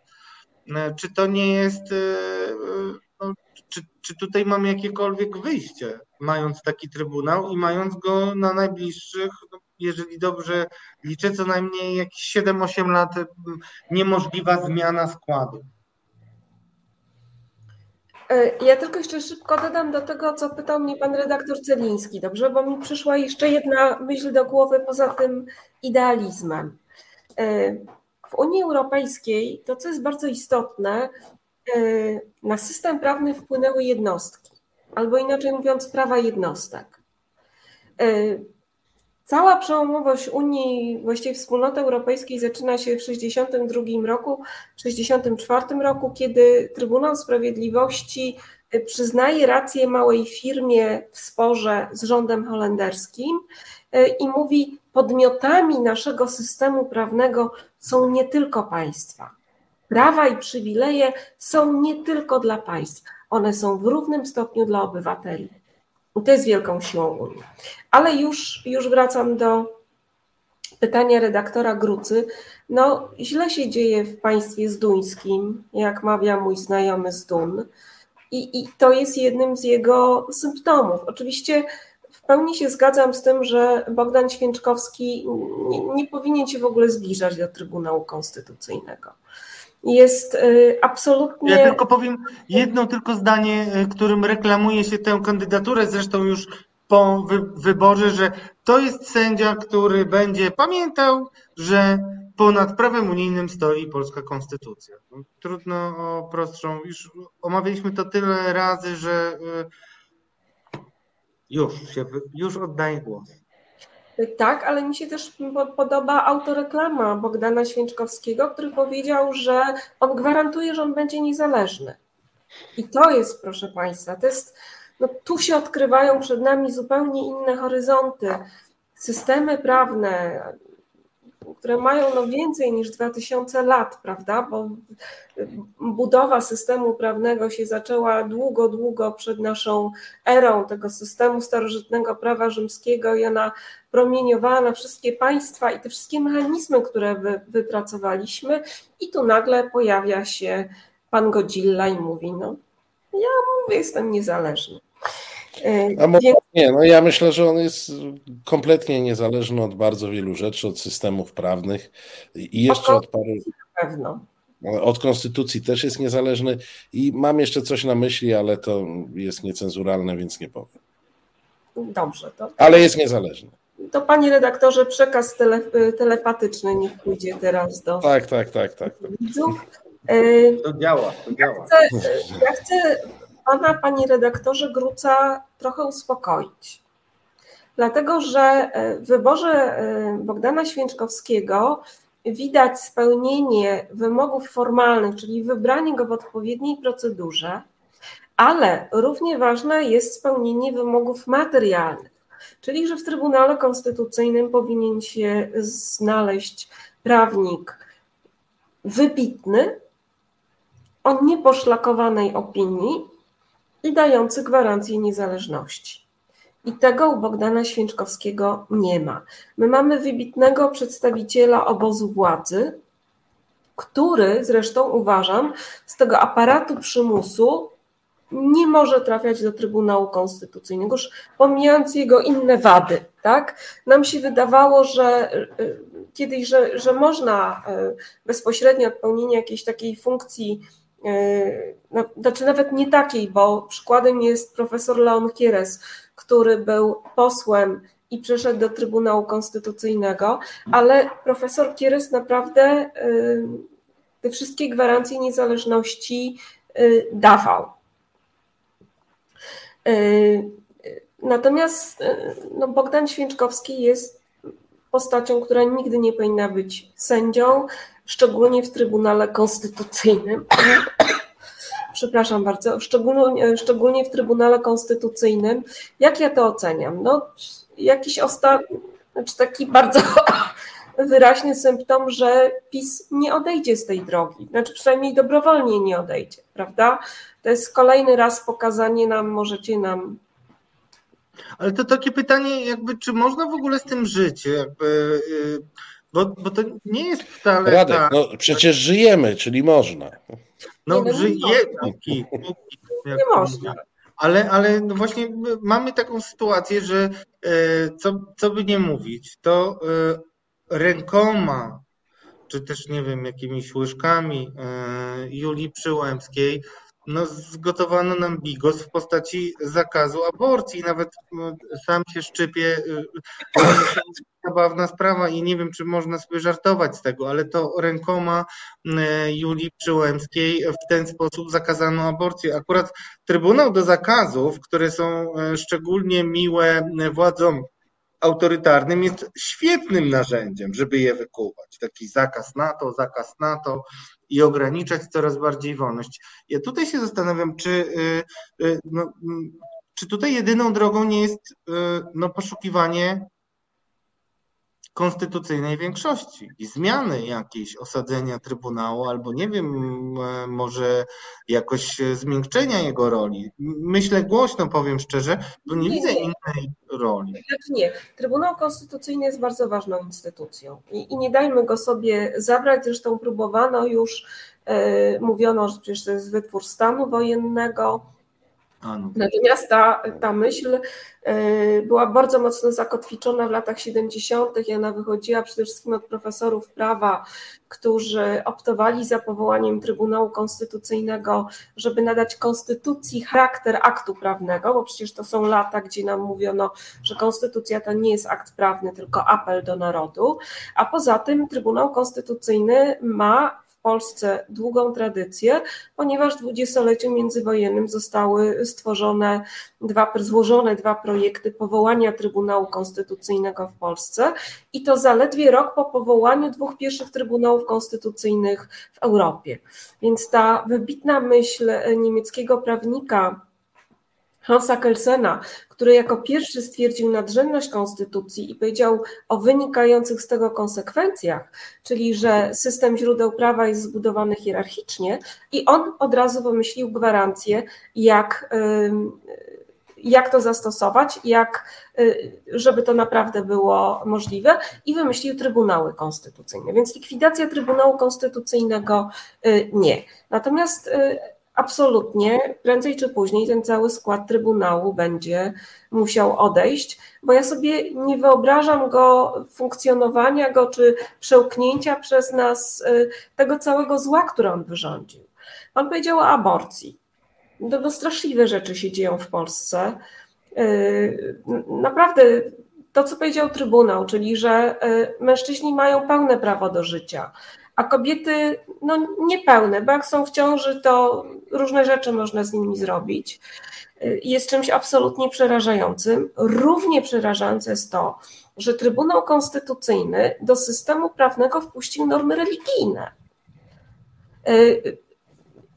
Mi włos się zjeżył na głowie, kiedy lekarze w Częstochowie powołali się na opinię Ordo Juris no, no, no jakaś organizacja pozarządowa, która jest wszeteczna, która działa wbrew polskiej konstytucji i racji stanu i chce normy religijne y, wprowadzać w państwie, które jest absolutnie świeckie, które jest neutralne światopoglądowo. Mamy bardzo mocne mechanizmy w naszej konstytucji, takie wentyle, żeby nie stać się czasem państwem, y, takie wentyle bezpieczeństwa, żeby nie stać się czasem państwem wyznaniowym no i, i, lekarze się powołają na, na opinię Ordo Juris, a komu to zawdzięczamy? Oczywiście Trybunałowi Konstytucyjnemu i temu wstrętnemu, głupiemu, podłemu, bełkotliwemu i niezgodnemu z konstytucją wyrokowi yy, yy, no właśnie tej garkuchni. Także yy, tu będzie bardzo dużo pracy z Trybunałem Konstytucyjnym. Nie wyrzucajmy y, nie niszczmy Trybunału Konstytucyjnego jako instytucji, natomiast ta obsada, która jest w tej chwili, y, no, oni nie mogą pozostać, tak? Absolutnie nie. To są ludzie skompromitowani, ludzie nieznający konstytucji, ludzie bez kręgosłupa moralnego, bez jakiejś wewnętrznej suwerenności. No i to jest czysto polityczny organ w tej chwili. No i póki co z nim żyjemy, a póki nie będziemy mieć większości konstytucyjnej, to pewnie zmiany no, będą. będzie trwać na pewno. Zmiany będą bardzo, ale to bardzo trudne. Bardzo dziękujemy za dzisiejsze e, spotkanie. Bardzo dziękujemy za tę dawkę optymizmu, bo ja już taki byłem spesymistyczniony, że tak użyję. Pokonaliśmy go, pani e, doktor. Jesteśmy no. dzisiaj duetem. No, ten, ten, pesymista, ale bardzo podoba mi się i będę lansował e, tę potrzebę eurosceptyków, bo tak. właśnie łatwo bardzo... Ja się zgadzam, oni by się po prostu przydali do dyskusji. Oni by się po prostu tak, do dyskusji przydali. To będzie rzetelna dyskusja. E, to będzie bardzo, bardzo fajny głos. Ja pamiętam, że profesor Osiatyński, e, którego wszyscy znamy i który jest taką ikoną niezależności, E, był bardzo ciekawym krytykiem Unii Europejskiej. Popierając cały projekt, e, potrafił Unii bardzo tak mocno e, wytykać słabe, słabe strony i tak naprawdę prawdziwy eurosceptyk jest bezcenny. Bardzo ja... dziękujemy. Dziękuję. Bardzo dziękujemy. Dobrego wieczoru. Do zobaczenia. Dobrej nocy. Dziękujemy. Drodzy Państwo, czas na pol exitowca tygodnia. A wobec tego mm, mojego para dżingla oddaję sobie głos i chciałem Państwu zaproponować, bo przerwał mi ten jegomość, o ten jegomość ostatnim e, przed mm, wejściem e, doktor Bogny Baczyńskiej, więc chciałem jeszcze powiedzieć, bo to jest dla mnie rzeczywiście chyba jeden z bardziej e, topowych newsów polexitowych, który po prostu musicie gdzieś sobie wkodować. Janusz Kowalski pyta, czy Polska powinna budować alternatywny scenariusz geopolityczny wobec UE, ale najważniejszy jest nawias kwadratowy i zagłosuj, bo okazuje się, że poprzez, poprzez media narodowe.com taki um, dziwny twór, który gdzieś tam chyba w tle ma e, jakieś pieniądze tak zwanych e, no, ludzi związanych z Radiem Maryja, już robi, już angażuje dyskusję. I dlaczego zwróciło to moją uwagę? Ano dlatego, że to jakby jak łatwo ten sam pomysł sprzedać w innym opakowaniu jako zupełnie nowy pomysł, bo tak naprawdę Janusz Kowalski nie mówi nic nowego, mówi to, co mówił jakiś czas temu, pytając i zastanawiając się, czy w 2027 roku nie powinniśmy zrobić referendum w sprawie polexitu, to taki sam zestaw argumentów, czyli że będziemy już y, płatnikiem netto i tak dalej, i tak dalej, to to samo, tylko w innej kolejności może podane dla niepoznaki, e, ale jak to zupełnie inaczej brzmi. E, więc e, trochę e, ja, ja, wcale nie jest mi do śmiechu, kiedy na to patrzę, bo mimo, że Janusz Kowalski dla niektórych albo dla większości wydaje się być postacią groteskową, to, to jednak te myśli, no jakiś niegłupi PR-owiec mógłby tutaj piątkę mu dać. E, no, my na Janusza Kowalskiego od e, dawna e, zwracamy uwagę. Nie powiem, że stawiamy, bo. Jest gwiazdą naszego programu. Ale mm, pasjami go śledzimy. E, no Janusz Kowalski, mocna e, kandydatura, ale ja chciałem Państwu zaproponować, wprawdzie nie ma jeszcze 21.37, ale będzie e, o papieżu, albowiem papieża cytuje Rafał Ziemkiewicz, mówiąc nie lękajcie się i publikuje pewną odezwę. Dziś trudno o cokolwiek innego niż refleksję po orzeczeniu TSUE, które wbiło przysłowiowy gwóźdź w wieku zapadające nad, zapadającym e, nad dawną Unią Europejską, tą opartą na umowie suwerennych państw i trzech wolnych przepływach, a położyło kamień węgielny pod budowę Związku Socjalistycznych Republik Europejskich.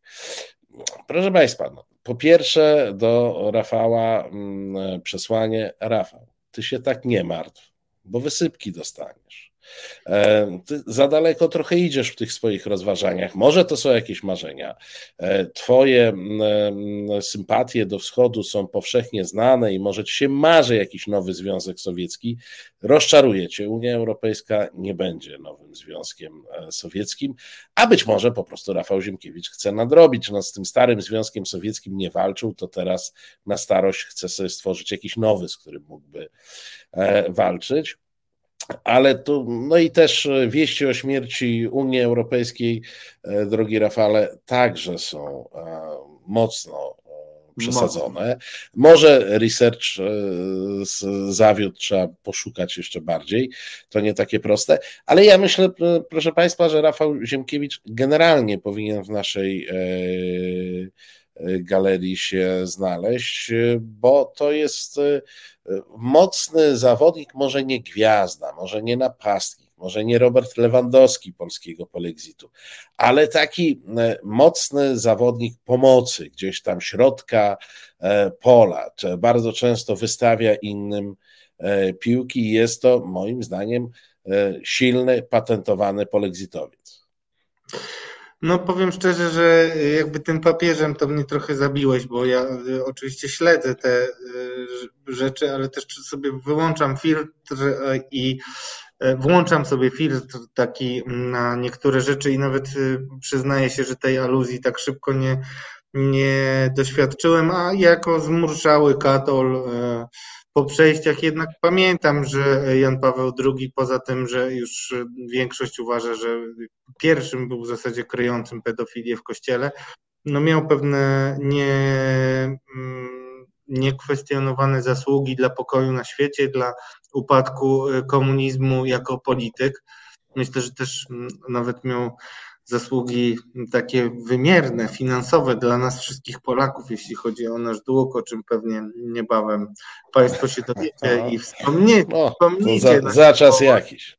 Za czas jakiś, ale mm, mówiąc zupełnie poważnie, y, no to się dla mnie nie godzi, bo ja wiem jednak, że papież wbrew wielu swoim konserwatywnym podpowiadaczom bardzo jasno określił się za Unią Europejską i uważam osobiście, że nawet gdyby e, wezwał Polaków do głosowania za i nie wiem, wystąpił z jakiegoś papa mobile czy ambony, to, e, to gorzej, e, znaczy nie miałoby to tak pozytywnego efektu, jak to, co zrobił. I kiedyś może o tym opowiem osobno, bo nie będę nachalny tutaj. No czekaj, bo zaczynasz nowe wątki, a my tu Nie, nie zaczynam. Ja, trudnym... ja jestem za Rafałem. Przed, za Rafałem. Przed...